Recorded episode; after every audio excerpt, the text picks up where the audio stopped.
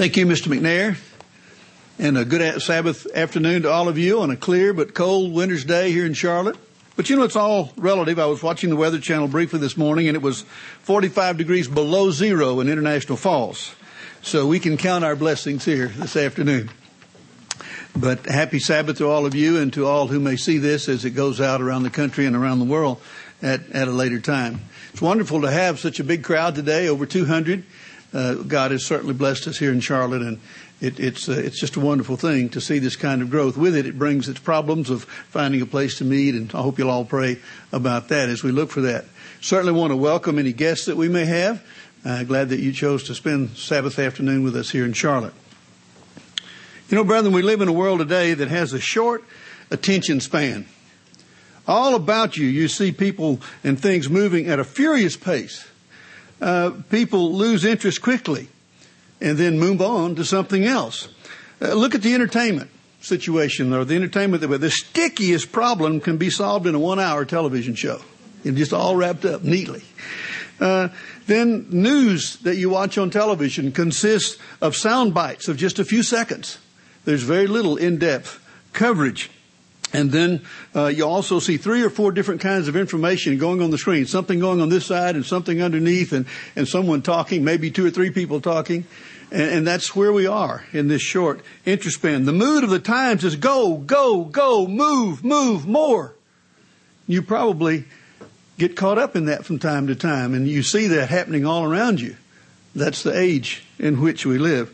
Now as a result of that, many people are unsettled unfocused. They're adrift, looking for something to fill the void, that inner ache or feeling of emptiness that we as human beings can have. I'm sure in your life you felt that. Just something missing, a void. Now, things won't do it. Things won't do it. You know, there's a cynical saying, uh, you know, the only difference between men and boys is the cost of their toys. And the, the bumper sticker that you've seen that says, whoever dies with the most toys wins. Because this is kind of the way it is. Things don't, won't fill that void. Uh, and yet people try to do that with the latest gadget, the latest appliance, the latest thing that they would have to, to entertain themselves with. And yet quickly it, the new wears off. Alcohol and drugs won't do it. Will not fill the void that people are looking for. Now, famous people have tried. And almost daily in the news, you'll see about this famous person, this entertainer uh, going into rehab, going in for counseling and this sort of thing to overcome drug addiction and so on. You see, trying to fill that void with alcohol or drugs just will not do it. And of course, constant activity won't do it, though many try. And Satan is very happy when we're busy from the moment we get up in the morning till we fall into bed exhausted late at night and have never given God and the things, spiritual things, a, a thought. Don't have time for that. Most people do not. You see, the constant activity. So we see that physical things will not fill the void that we as human beings have. Now what this world needs is God's truth. His way of life. The right goal Dr. Meredith has said on several occasions, and it's very true, that we need to be a part of something greater than ourselves to have a fulfilled life. We, we have to have a cause or a crusade or uh, something that transcends ourselves to be a part of. And certainly that helps to, to give us purpose in our life as we go along. Now, for some today, you see it in the news and so gangs fill that need to belong to something. And we have a tremendous problem in, in most of the developed world, certainly here in Charlotte and other places with the gang cultures. You know, they, they're belonging to something. Then, of course, for some people, it's the country club. Getting involved in the country club setting, in the social world. You see that? They're looking for filling that void. For some, it's professional organizations uh, that uh, to promote their, their profession or their livelihood, this sort of thing. For some, it's uh, fraternities or sororities. You see, wanting to belong to something. People, as human beings, you see, seem to need that. What is often lacking and what is sorely needed in people's lives, brethren, is a sense of commitment. You see, this world is adrift and lacks a sense of commitment. Now, you probably heard the old story of World War II, the kamikaze pilot that flew 50 missions. He was involved, but he wasn't committed. and you probably heard the story of, of the hen, the hen and the pig discovering the farmer's breakfast of ham and eggs. You see, the chicken was involved, but the pig was committed.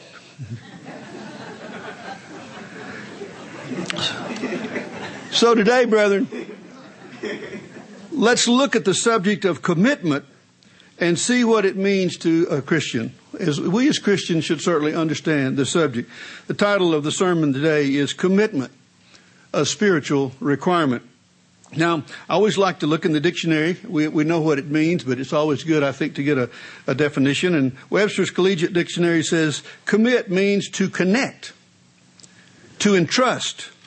It means a charge of trust, something uh, pledged. It means the state of being obligated or emotionally impelled to be connected, you see. And most important things in your life and mine require a commitment to succeed. For example, education. It requires time and money and effort to, and sticking with it to complete the course whether it be high school or certainly college. I think some of the people who have enrolled in living university courses were surprised. It took work. And it took commitment, you see, to succeed in that. And many have, of course, and more are doing that. But so many times, uh, people drop out. You see, if you look at the dropout rate here in North Carolina, it's astounding. A little over half the students, I think, complete high school. It's an incredible dropout rate. The same in college. You see, they lack commitment that it takes to complete the course. Now, a good job or a trade or a career requires that one be committed to learning the ropes, being patient until one becomes established. Sometimes that takes years in an apprentice program or training, and you see so few are willing. Even getting a mortgage for a home or a car and so on requires counting the cost, agreeing to the terms and conditions, and certainly, if you look at what's going on in our country today, certainly it's up now because of the, the collapse of our economy in so many areas. But the rate of bankruptcies in this country is a strong indication of the lack of commitment. Sometimes people just find it easier to walk away and not keep the commitment that they made. Now, a prime example in a very, of a very important relationship that requires commitment is marriage. Turn over to Matthew 19 we have some wonderful couples here in our congregation and in the church around the world that have been married for a very, very long time. And we know that takes commitment and we certainly honor them when we have the occasion on their anniversaries and so on. Look at Matthew 19.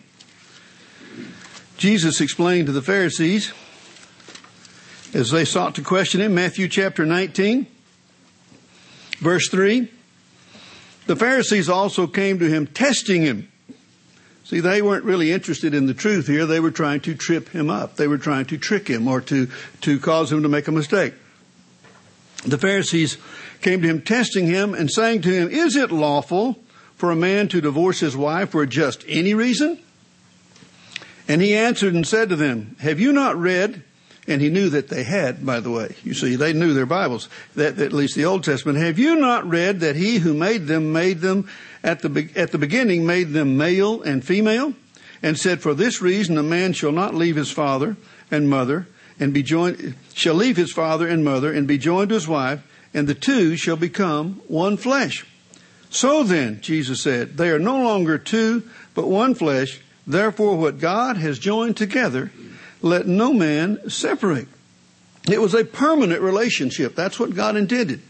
Now, obviously, there were some exceptions that were laid out in Scripture. And yet, the Pharisees at that time obviously wanted to divorce their wives, and many did, for just any reason. And Jesus explained to them that was not the case, and that it requires a, a commitment for life. Certainly, brethren, I know that we in the church, if you contemplate marriage, we urge counseling. Um, we urge people to get to know each other, to really explore the situation and be on firm ground and ready to make that long term, lifelong commitment. Turn over to Malachi as we look at this subject. What does God think about marriage? Let's look at the last book in the Old Testament, Malachi chapter 2. Malachi chapter 2 makes it very plain as we look at this subject of marriage and the commitment required for that. Malachi chapter 2, verse 15.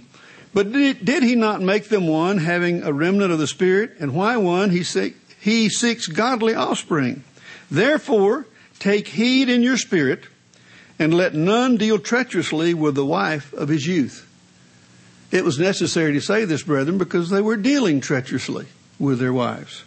Going on in verse 16, for the Lord God of Israel says that he hates divorce, for it covers one's garment with violence, says the Lord of hosts. Therefore take heed to your spirit that you do not deal treacherously. Here he repeats that. So if God hates divorce, brethren, so should we. So should we. And from time to time, it even creeps into the church. And we need to realize what God's approach is and be committed to our mates and to marriage. Now, going on, looking at other things that require commitment, you know, the most important decision we can make concerning our personal salvation is baptism. It's commanded over. Let's take a look at Acts chapter 2. Acts chapter 2. You know this on the day of Pentecost, when the Holy Spirit was given, when the New Testament church began, when those wonderful miracles were occurring, the gifts of tongues and of languages and so on, and the apostles preaching powerful sermons. We pick up the story in Acts chapter 2, verse 37. Acts chapter 2, verse 37. Now, when they heard this, the people who were there, you see, assembled, they were cut to the heart meaning they were touched deeply, and said to Peter and the rest of the apostles, Men and brethren, what shall we do?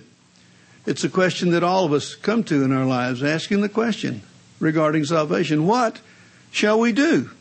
Then Peter said to them, verse 38, Repent and let every one of you be baptized in the name of Jesus Christ for the remission of sins, and you shall receive the gift of the Holy Spirit. So clearly we see that it was commanded this repentance and accepting Jesus Christ and being baptized, and then you receive the Holy Spirit. And most of you here, certainly many of you here, have gone through that. And you understand how important it is. But let's look at the account by over a few pages uh, when uh, Acts chapter 22, when Paul was telling about his conversion. Acts 22.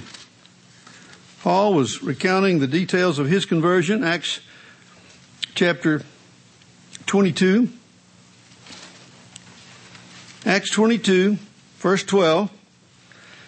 Let's actually, yes, in 12. Then a certain Ananias, a devout man according to the law, having a good testimony with all the Jews who dwelt there, came to me. Again, Paul is telling his story. And he stood and said to me, Brother Saul, receive your sight. And at that same hour, I looked up at him. Paul had been struck blind, and now he can see this man. Then he said, Ananias said, The God of our fathers has chosen you that you should know his will and see the just one and hear the voice of his mouth. For you will be his witness to all men of what you have seen and heard. Verse 16. Now Ananias said, Why are you waiting? Arise and be baptized and wash away your sins, calling on the name of the Lord. What a beautiful uh, story this is, Paul telling about it. And Ananias asked a good question, brethren. He said to Paul, Why are you waiting? And I'm sure maybe we have some in this room today and some who may hear this who uh, have come to a place where they know what they need to do. They realize that repentance is required and baptism and the laying on of hands, but for whatever reason, maybe a lack of commitment, They've not taken that step. So this is recorded for, uh, for us to read, and it certainly applies to all of us. And now, why are you waiting? At baptism, with the laying on of hands, one receives the Holy Spirit and embarks on a journey, a pilgrimage of growing and overcoming. And we have, as was mentioned in the, the very fine sermonette, we have babes in Christ here, and what a wonderful thing that is. And they've embarked upon their journey. Some have been going this way for 40 years or 50 plus years, you see. And yet every day is a growing experience Every time we open the scriptures, there are things that we can learn. The, the situation in life teaches us lessons.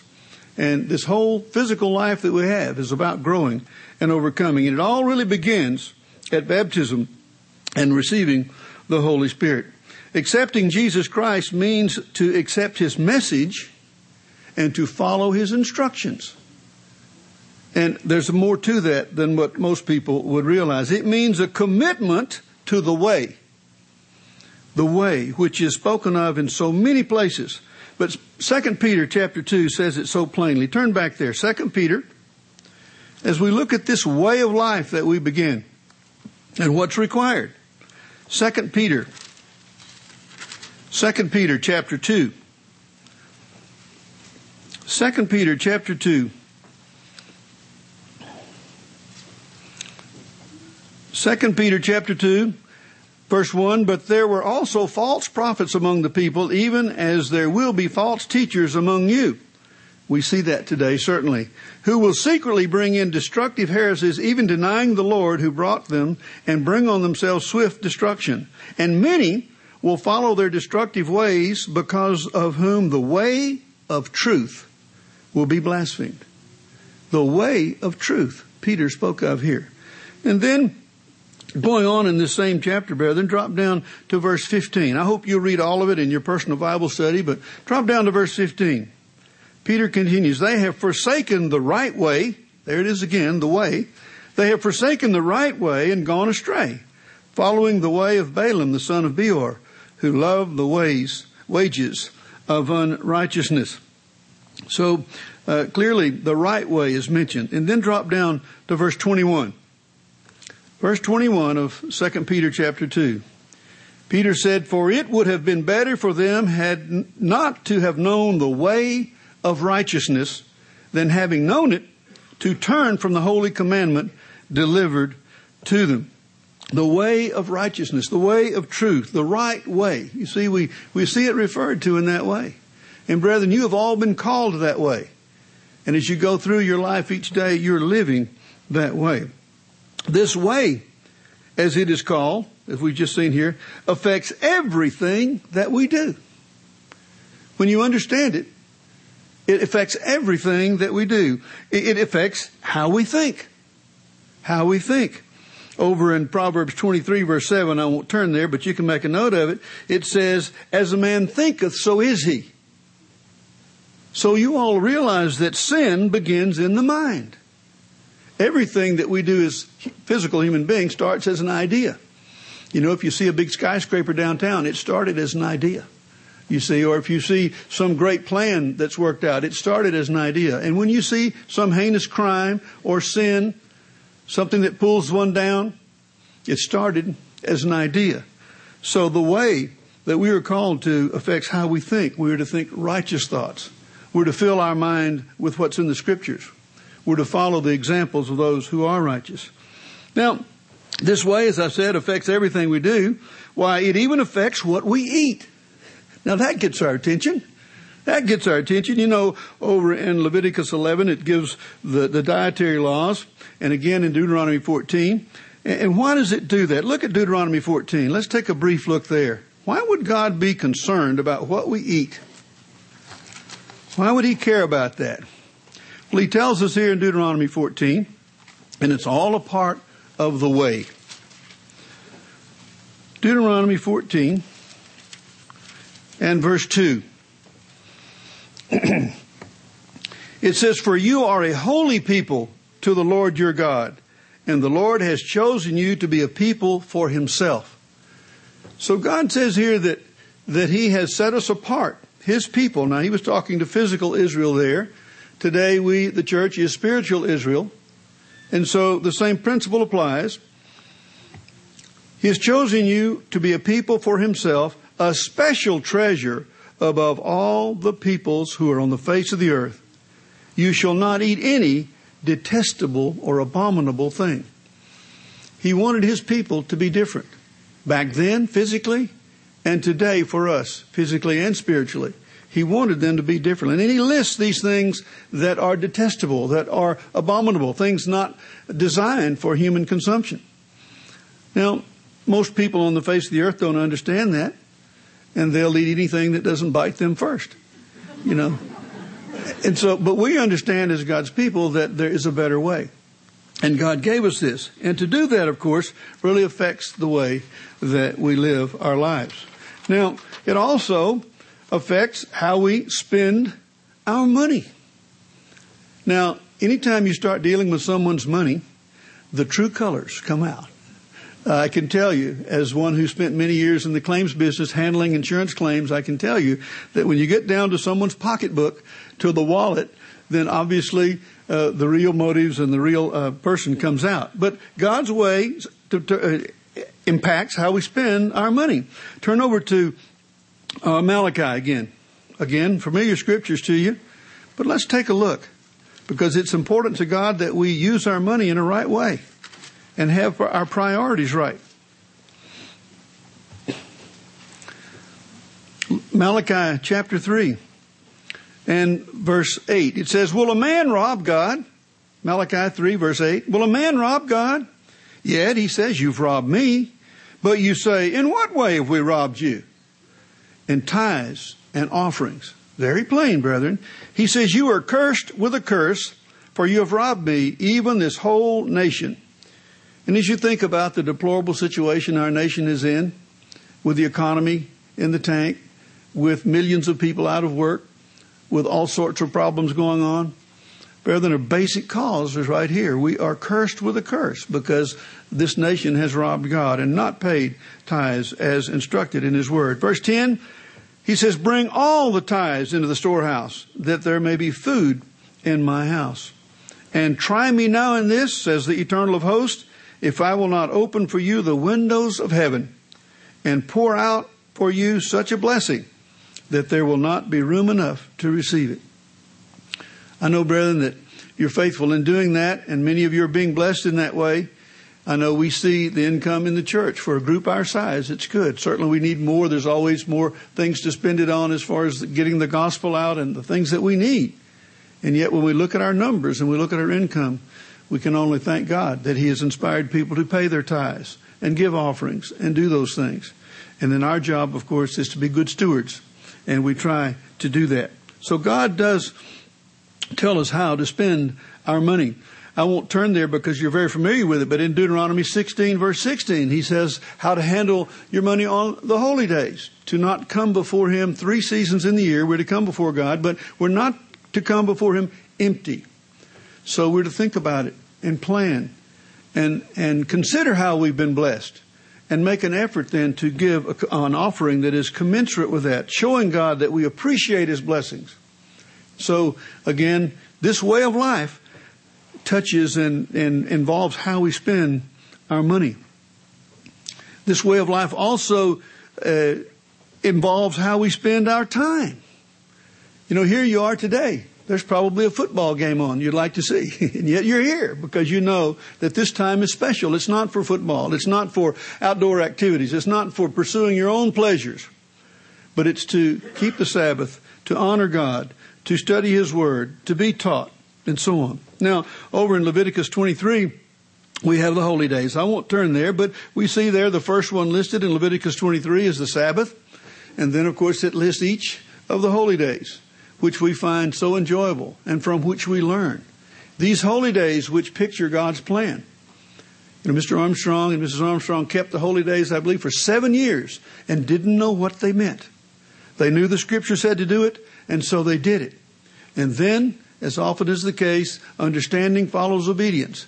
And God opened their minds to the importance of the holy days and what they picture. And so today we have a better grasp of the kingdom of God and what it's going to be like and God's plan because we spend our time, a good portion of our time, the way God says that we should.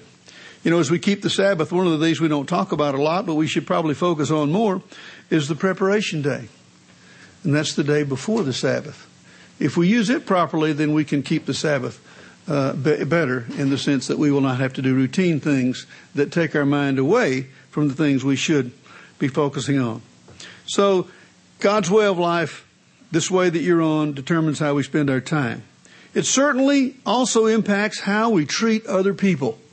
Turn over to Matthew 22. Matthew 22.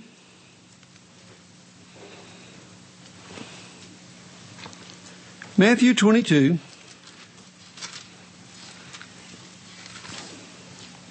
We'll start in verse 36. Matthew 22, verse 36.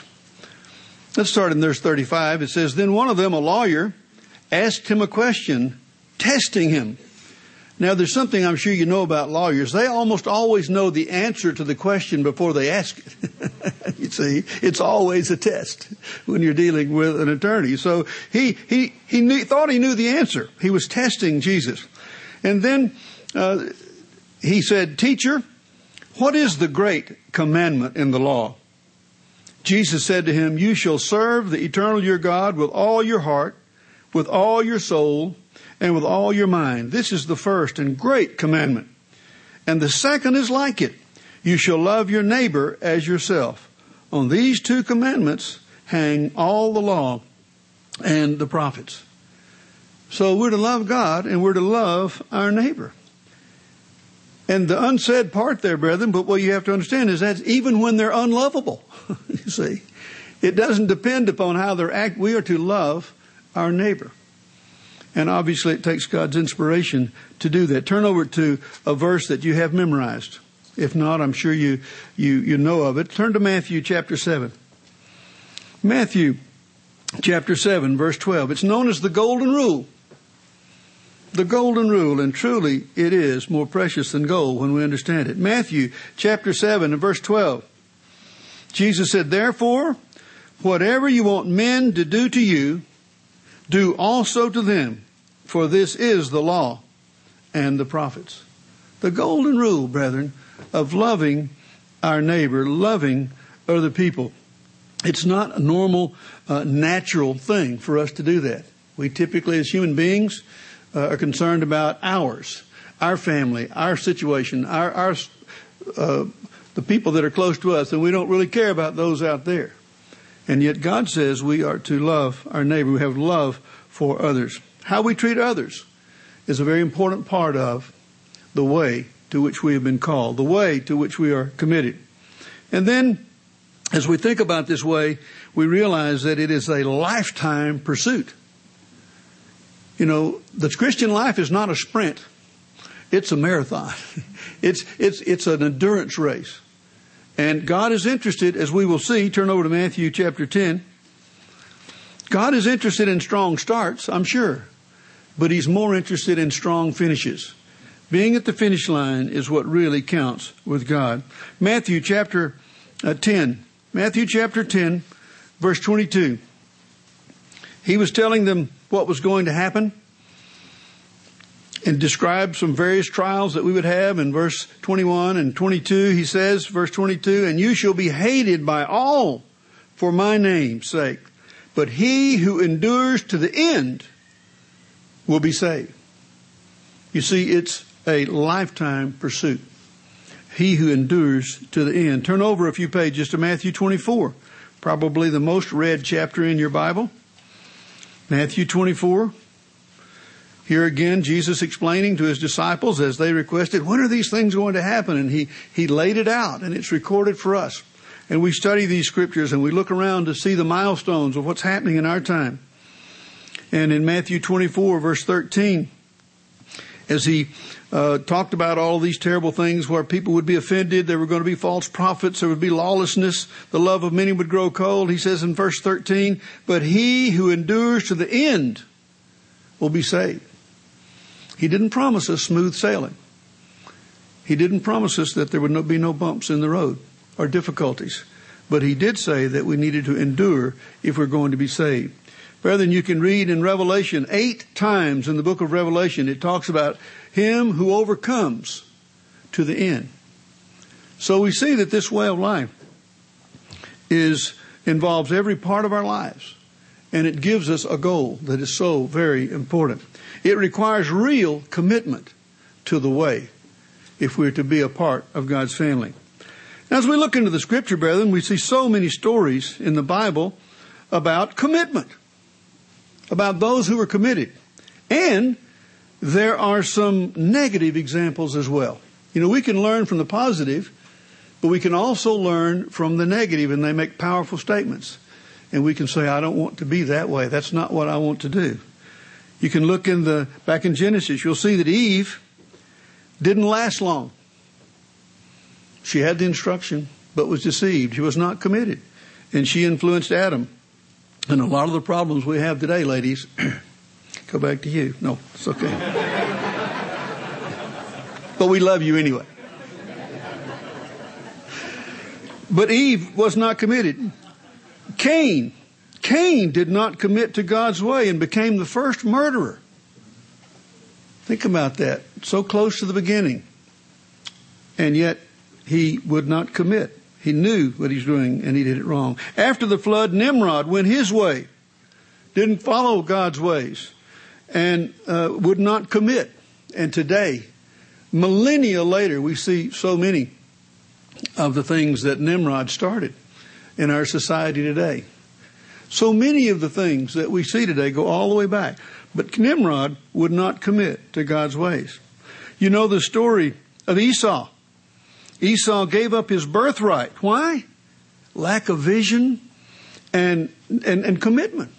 He was not committed. And because of that, he gave up his birthright and uh, obviously had hatred for his brother and so on afterwards. Now, Jacob's firstborn, Reuben, gave up his birthright because of infidelity and, and sexual misconduct.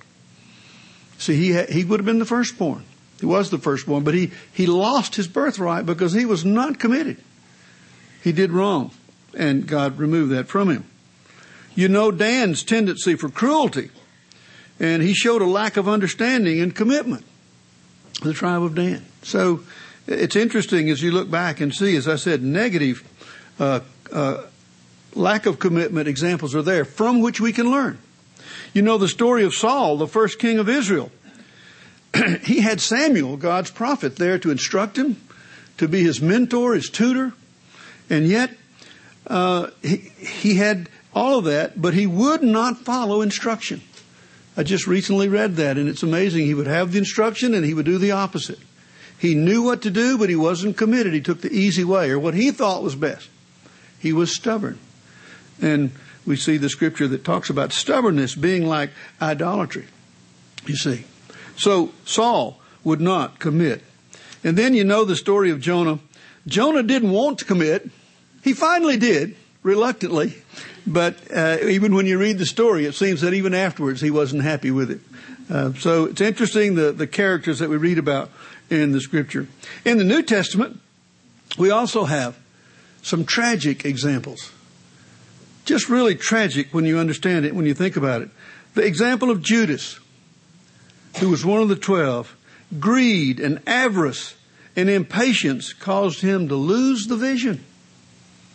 He lost the vision. He wasn't committed to it and he betrayed Jesus Christ. Look over at John chapter 12. John chapter 12 and verse 4.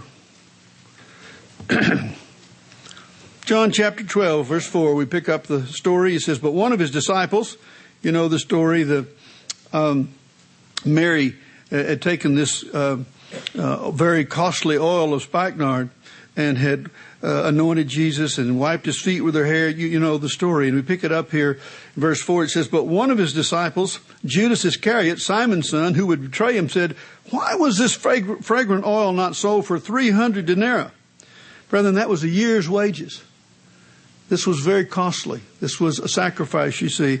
Why was this fragrant oil not sold for 300 denarii and given to the poor? This, he said, not that he cared for the poor. It was a front. He was a hypocrite. But because he was a thief and had the money box and he used to take what was put in it. Judas was an embezzler and he was right there among them. And he was not. He lost the vision, as I said, because of greed and avarice and along the way. And what a terrible thing. Had it been different, he might have turned out differently. Also in the New Testament, you have the story of Ananias and Sapphira. This couple back there, they had a great opportunity to be a part of the work at that time. But they were hypocrites and liars. And their failure to commit cost them their lives. You can read about that in Acts chapter 5. Very interesting story to see that this couple who had so much promise and the opportunity to make a difference. But as I said, they weren't committed to the way and it cost them their lives. And then there's a very interesting story over in Acts 26 where Paul, turn over there, Acts chapter 26. Paul now is, is under arrest, as you know, and he is making his defense. Paul, very eloquent, obviously, and he's making his defense to King Agrippa. And you can, you can read the whole chapter of uh, Acts 26. Uh, where Agrippa said to Paul, "You're permitted to speak for yourself." So Paul began, and uh, and as this very eloquent defense. We'll pick up the story in verse 26. Let's let's leave it and start in uh, uh, 24. Verse 24 of Acts 26. Now, as he thus made his defense, Paul is making his defense, you see, Festus said with a loud voice, Paul, you are driving yourself, you're beside yourself. Much learning is driving you mad. Some of you people have probably heard that in studying your Bible, and your relatives you say, You keep studying that Bible, you're going to go crazy. You know, because you spend a lot of time, and they, they want it's not balanced in their view. He said to Paul, Much learning is driving you mad. But he said, I am not mad, most noble Festus, but speak the words of truth and reason. For the king, talking about King Agrippa, before whom I also speak freely, knows these things. For I am convinced that none of these things escapes his attention, since this thing, all the things Paul had talked about, was not done in a corner. It was widely known. Verse 27, King Agrippa, do you believe the prophets? I know that you do believe. Then Agrippa said to Paul, You almost persuade me to become a Christian. You see that, brethren? King Agrippa heard and understood but he would not commit. He was not willing to make the changes in his life that it would require. So he said, I almost you persuade me. Well, brethren, in God's eyes, almost is not good enough. It requires a commitment, a commitment that King Agrippa would not make. Now we've seen these negative examples. Let's look at some positive examples. Abraham was faithful to God over a long period of time. You know the story of Abraham, Abram, who became Abraham, and the things that he did. Remarkable things. What great faith he had to do the things that he did. This wealthy man that God used in such a powerful way. And so many of the blessings that we have today go directly back to Abraham and his obedience. Let's look at James chapter 2. James refers to Abraham. Let's look at this. Just a kind of a wrap up, as it were, about James, just referring to him. James referring to a- Abraham. James chapter 2. James chapter 2, verse 21. James wrote, Was not Abraham our father justified by works when he offered Isaac, his son, on the altar? Can you imagine the commitment that that took? to believe God and to do what he said, even though it made no sense to him. He was willing to do it. Verse 22, do you see that faith was working together with his works? And by works, faith was made perfect. And the scripture was fulfilled which says, Abraham believed God, and it was accounted to him for righteousness. And he was called friend, the friend of God. We certainly all want to be in that place. We want to be friends of God. And how do we do that? By obeying Him and putting His ways into practice, which requires that commitment. Brethren, you know the story of Isaac and Jacob and Joseph and Moses. We study these things and we use them for Bible studies and around the holy day times. We look into these things. You know their stories. Turn over to Hebrews 11. Hebrews 11. Wonderful chapter here talks about these people I've mentioned, Isaac and Jacob and Joseph and Moses. And let's pick it up in Hebrews 11 verse 32. Hebrews 11 verse 32. And what more shall I say? For the time would fail me to tell of Gideon and Barak and Samson and Jephthah, also of David and Samuel and the prophets. And all of you, brother, know these stories. You read them. Read them, I hope, and, and learn from them. Verse 33 Who through faith subdued kingdoms, worked righteousness, obtained promises, stopped the mouths of lions, quenched the violence of fire, escaped the edge of the sword, out of weakness were made strong, became valiant in battle, turned to flight the armies of the aliens. Women received their dead raised to life again.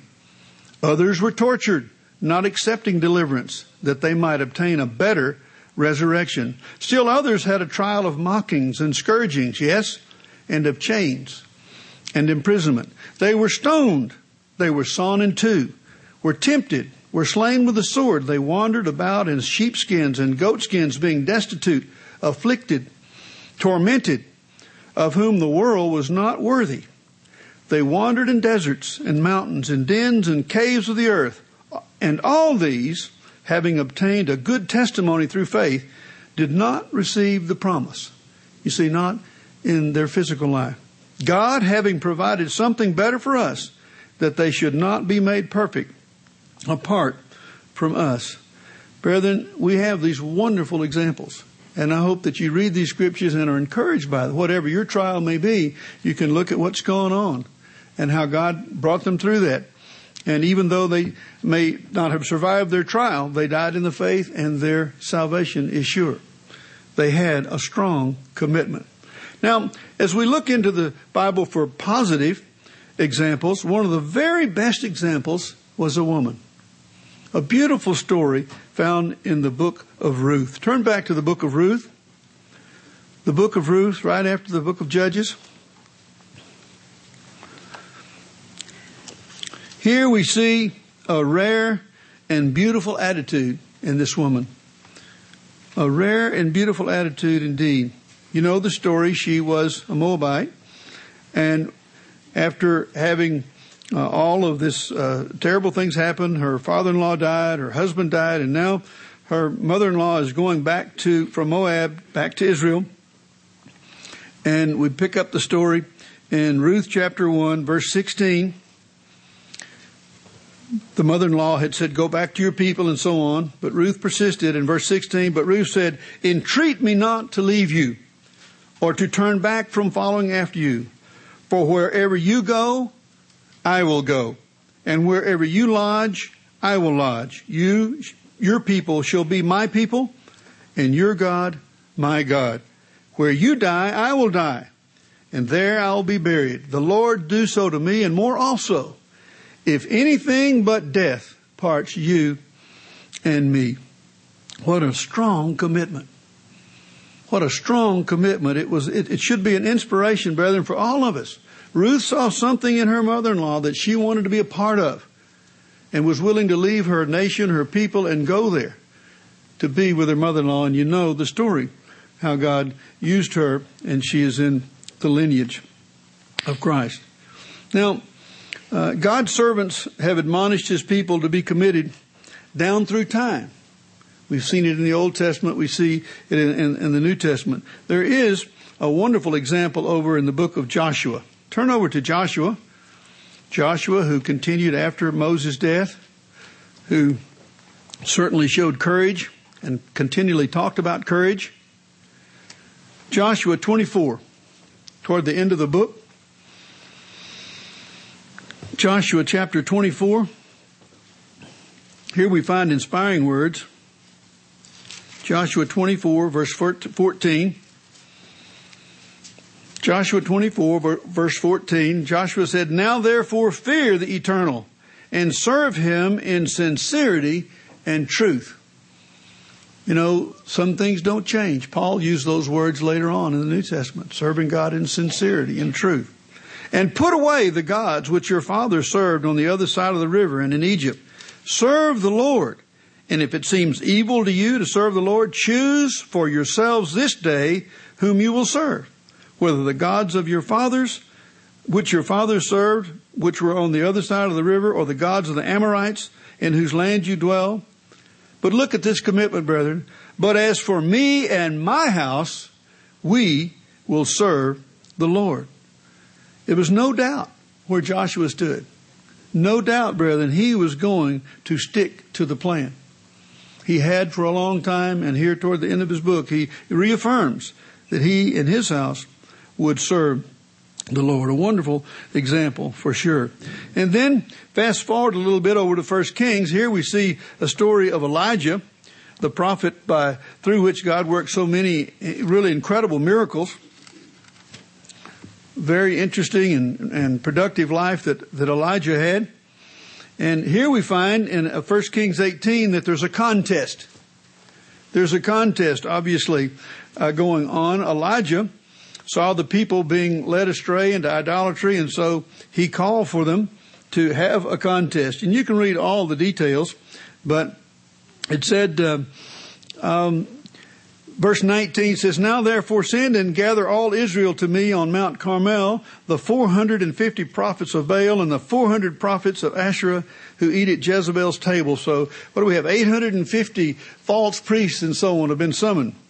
And you know the story. There was to be a sacrifice, and Elijah says, "You go first. You call down fire from heaven, and and have your God uh, accept this sacrifice." And of course, they couldn't do that, and they went through all sorts of machinations to do that, cutting themselves and screaming and whatever. Nothing happened because their their God was false, of course. And then, as they were getting ready to go here, look at what Elijah said. And Elijah came to all the people and said, "How long will you falter between two opinions?" If the Lord is God, follow him. But if, but if Baal, follow him. But the people answered him not a word. They didn't answer him because they knew that he was right. Brethren, how long? How long? Some people, of course, have known the truth for decades and yet have faltered. Faltered between following what's going on in the world and actually embracing God's truth in His way of life and moving on. So the question that Elijah asked long ago to those people is valid today. How long will you falter between two opinions? And hopefully, then God will bring us to a place where we're making a commitment. Now, if you, for the results that you want, let's look at some advice found over in Proverbs. Turn over to Proverbs. I hope you study the Proverbs because there's so much wisdom there that you can use every day. Proverbs 16. Proverbs 16 in verse 3.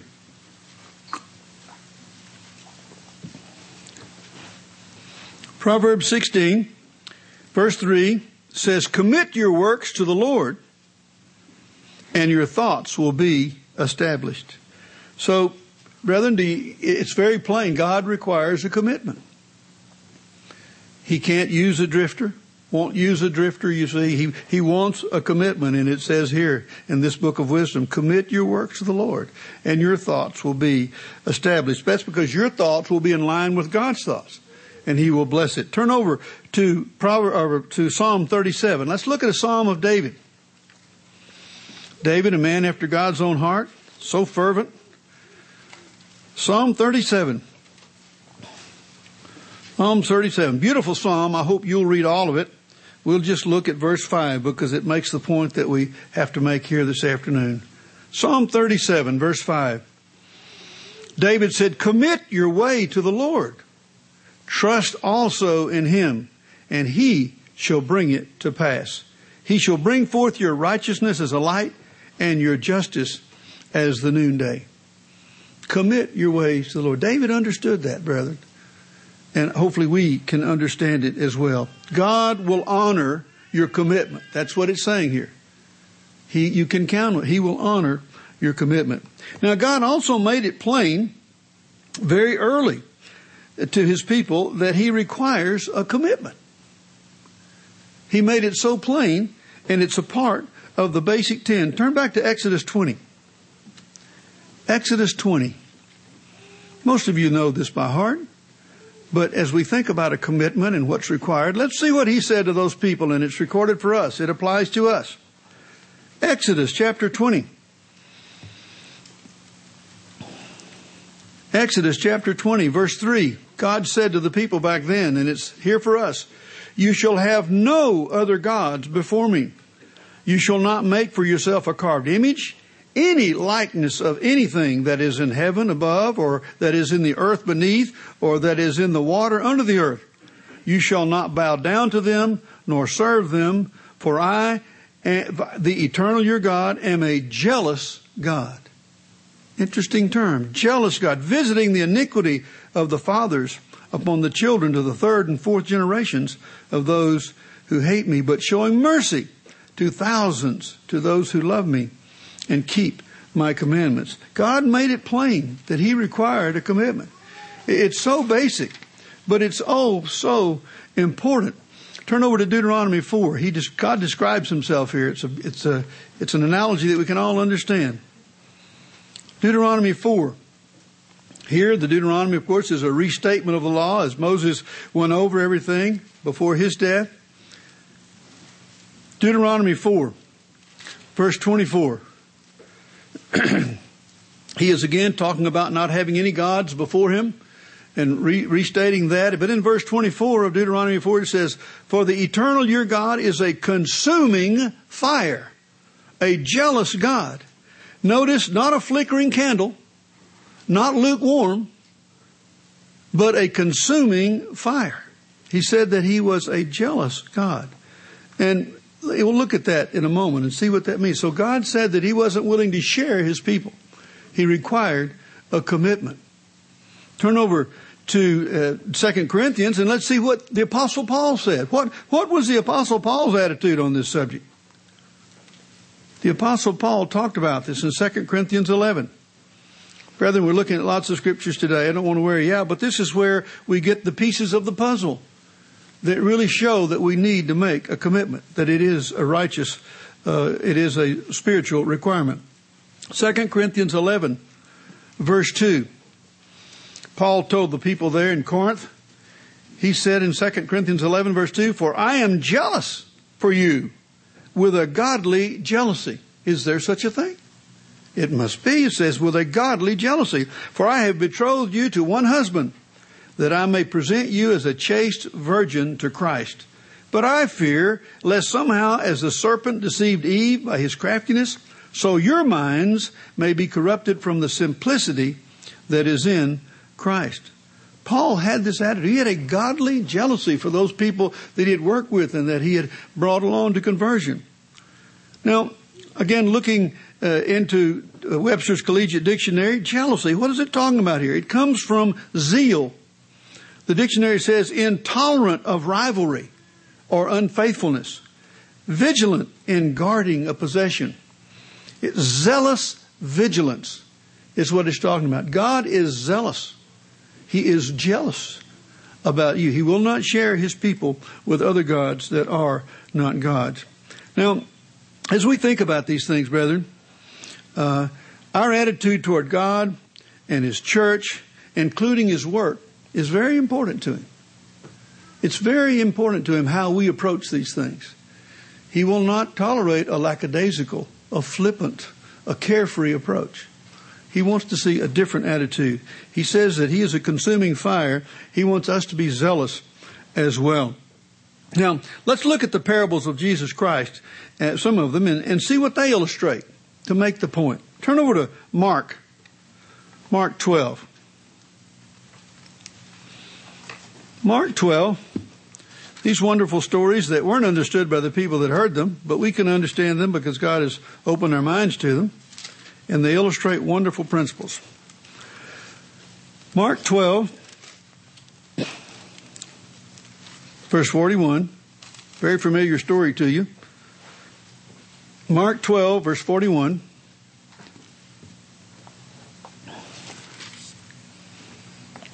now, Jesus sat opposite the treasury and saw how the people put money into the treasury. So this was one of those learning moments for the disciples, you see, and Jesus is watching what's going on. And many who were rich put in much. Then, verse 42, one poor widow came and threw in two mites. This would be a couple of pennies, a copper coin, not worth much then, like our copper coin, a penny is not worth much today. Threw in two mites, which make a quadrans, which was a Roman coin. So he, Jesus, called his disciples to himself and said to them, Assuredly, I say to you, that this poor widow has put in more than all those who have given to the treasury. For they put in out of their abundance. You see, they didn't miss it. It wasn't a sacrifice for them. They had plenty. But she, out of her poverty, put in all that she had. Her whole livelihood. Brethren, when someone is willing to put in their whole livelihood, we don't know her circumstance. We don't know what motivated her to do that. If she was near death, whatever the situation, we don't know. But we know that she had a real commitment because she put in all that you, you can't give any more than that. And that's what she gave. It demonstrated to God her commitment. Now, uh, as we think about that and realize that God does see what we do and he's interested. It, it, tells him, our actions tell him something. Turn over to Matthew 13, looking at some more parables that illustrate commitment. Matthew 13, verse 44. He's giving a series of parables here about the kingdom of heaven, something that we talk about, something that we think about, that we write about. We do television programs on them. It's, it's what we focus on. And Jesus now is talking about this in these parables. Matthew 13 verse 44. Again, he said, the kingdom of heaven is like treasure hidden in a field. You ever think about the kingdom that way, brethren, as, as a treasure? Something that's very valuable? That's the analogy. Which a man found and hid, and for joy over it, he goes and sells all that he has and buys that field. You see the commitment? Uh, is it important enough for you to give your all? It was for this man in this parable.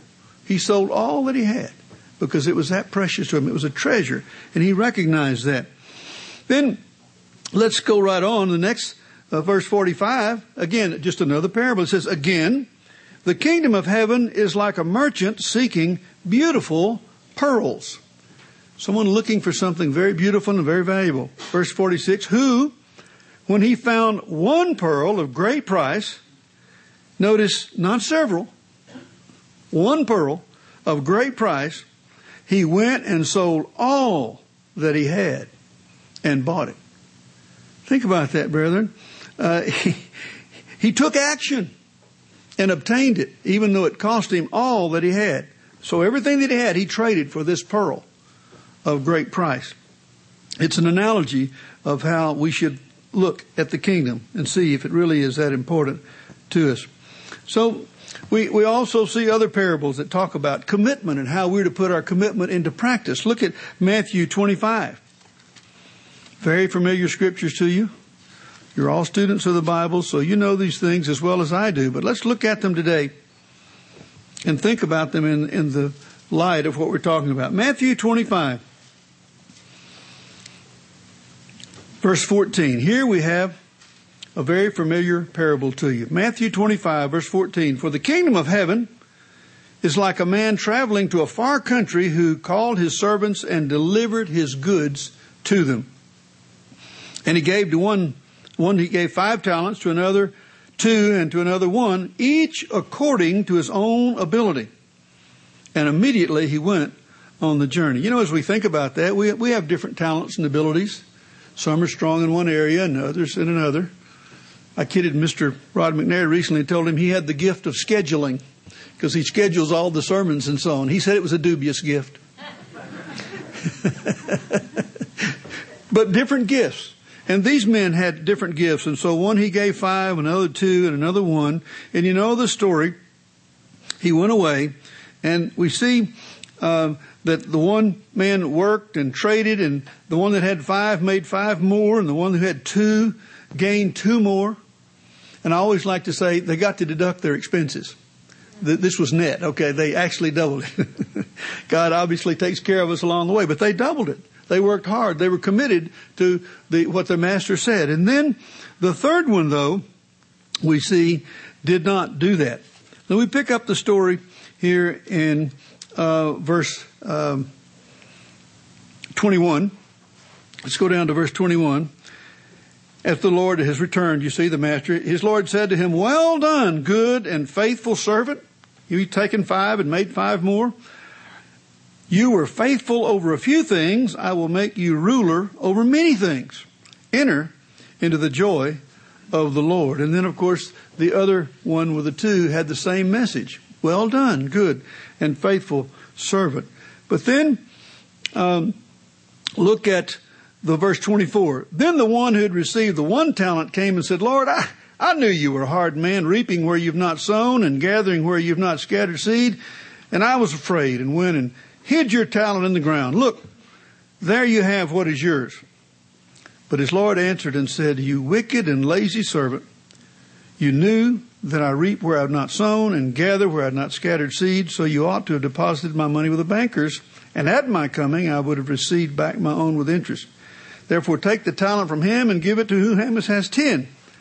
For to everyone who has more will be given, and he will, will have abundance. But from him who does not have, even what he has will be taken away. So as we read this, we see that this one who held on, who did nothing, missed his opportunity. He had lack of commitment.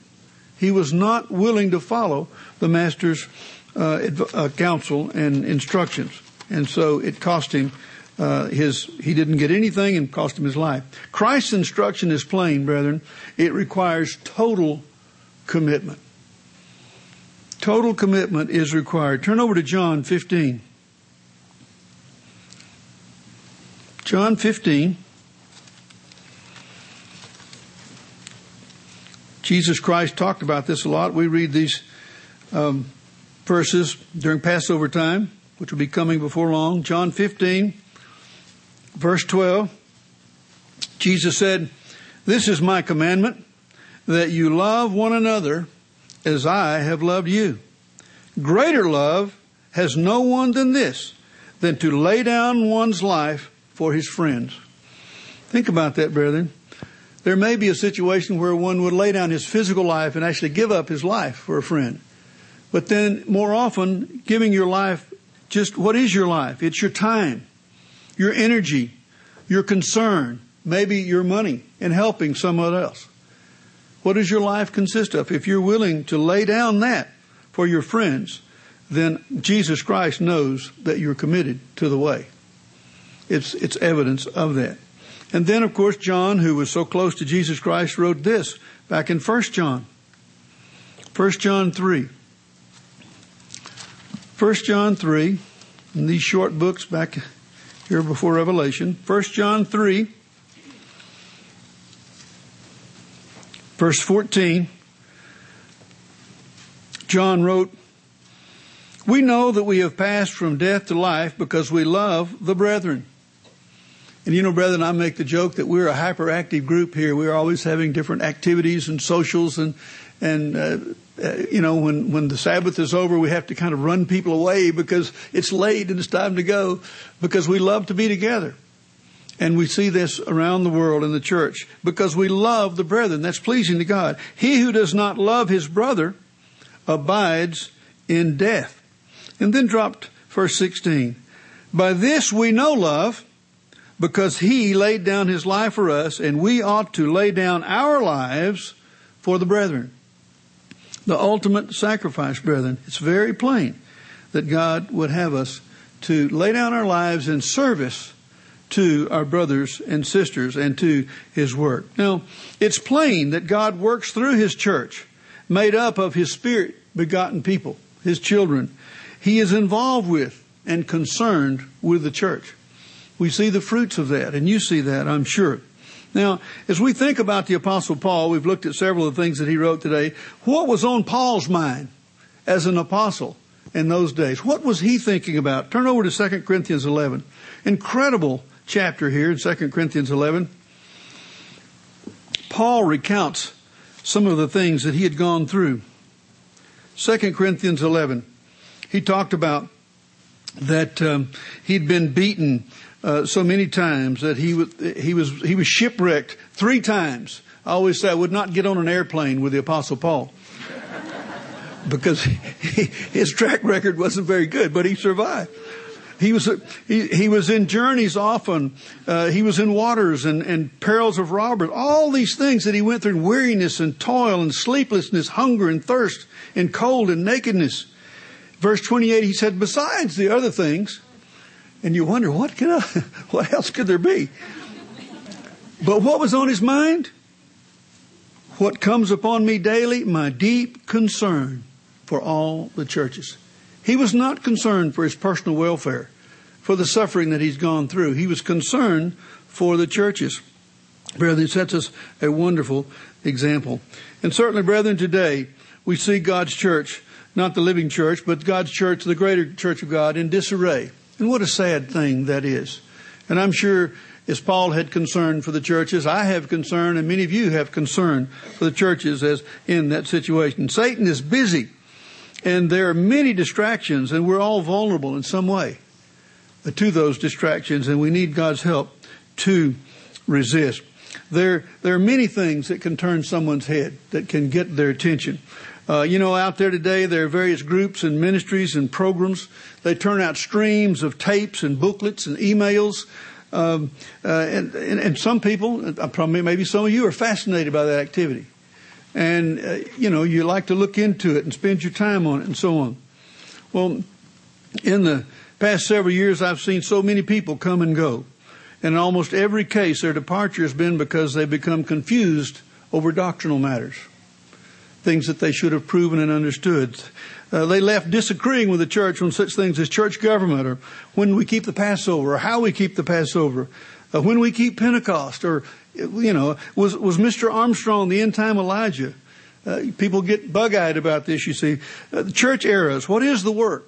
Tithing, predestination, postponements, calendar issues, all these things are out there, you see, and people focus on them and get their eyes off the goal. Now, there are many, and as the scripture would say, not a few.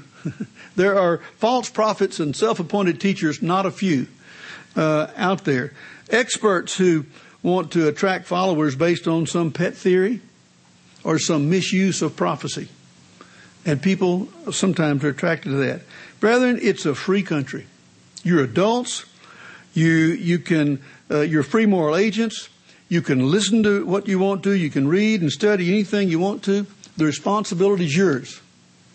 But ask yourself the question, is it smart? Is it a good use of your time? Is it going to edify and build up or tear down? Let me urge you to guard the door to your minds. God's truth is precious and it is worth hanging on to and holding on to. Certainly we see that. Uh, let's turn over to 2 Corinthians. 2 Corinthians, well actually we're in 2 Corinthians 11. 2 Corinthians 11 verse 3. I read this earlier, but it, it's something we can repeat. Paul said, I fear somehow as the serpent deceived Eve by his craftiness, so your minds may be corrupted from the simplicity that is Christ. For if he who comes preaches another Jesus, whom we have not preached, or if you receive a different spirit, which you have not received, or a different gospel, which you have not accepted, you may well put up with it. He was amazed. Paul was very plain spoken about this. And brethren, I would certainly hope that we could be plain spoken and just say, uh, Stick to the things that you have proven and you'll do fine. Turn over to Romans 16. Here we have an instruction that's very important. Sometimes it's hard for us to do, but it's something we should keep in mind. Romans 16, verse 17. Romans 16, verse 17. Paul wrote to the church at Rome, Now I urge you, brethren, note those who cause divisions and offenses contrary to the doctrine which you learned, and avoid them. So it's clear, brother, if it doesn't square with what you know to be true, avoid it and avoid them. And trouble we held to a minimum, for sure. Now, brethren, we learn from Mr. Armstrong and other faithful ministers. Dr. Meredith has been an evangelist for over 50 years. Along the way, of course, we've made mistakes, but certainly Dr. Meredith has not deviated from the truth. And we have the example of those some have who've died, Mr. Ogwyn, Mr. Carl McNair, Mr. Pardian. Certainly, Mr. Ames is going strong. Dr. Meredith working hard every day, teaching us and, and leading us in the way that we needed to go. The scripture says, by their fruits you know them. Matthew 7 verse 20. Brethren, look at the fruits of a lifetime and realize where your instruction has come from. Something that we should keep in mind. Brethren, my purpose today has been to just to remind you of these things and to remind you that there are a, there is a threat of many distractions and so on that could come your way, wrapped up in physical activities or wrapped up in religion. They can happen. But certainly, let's look at Isaiah chapter 8, verse 20, a bedrock scripture, and it'll be my last scripture today. Some of you thought I would never get there. Isaiah chapter 8, again, a memory verse for you. Isaiah 8, verse 20. When things come your way, this keep in mind. Isaiah 8, verse 20 says, To the law and to the testimony. If they do not speak according to this word, it is because there is no light in them. Brethren, know what you, we were constantly admonishing you to prove these things, and we do again today. God can use a person who is committed to his way, his church, and his work. Have the courage and character, brethren, to be a committed Christian. Commitment is a spiritual requirement.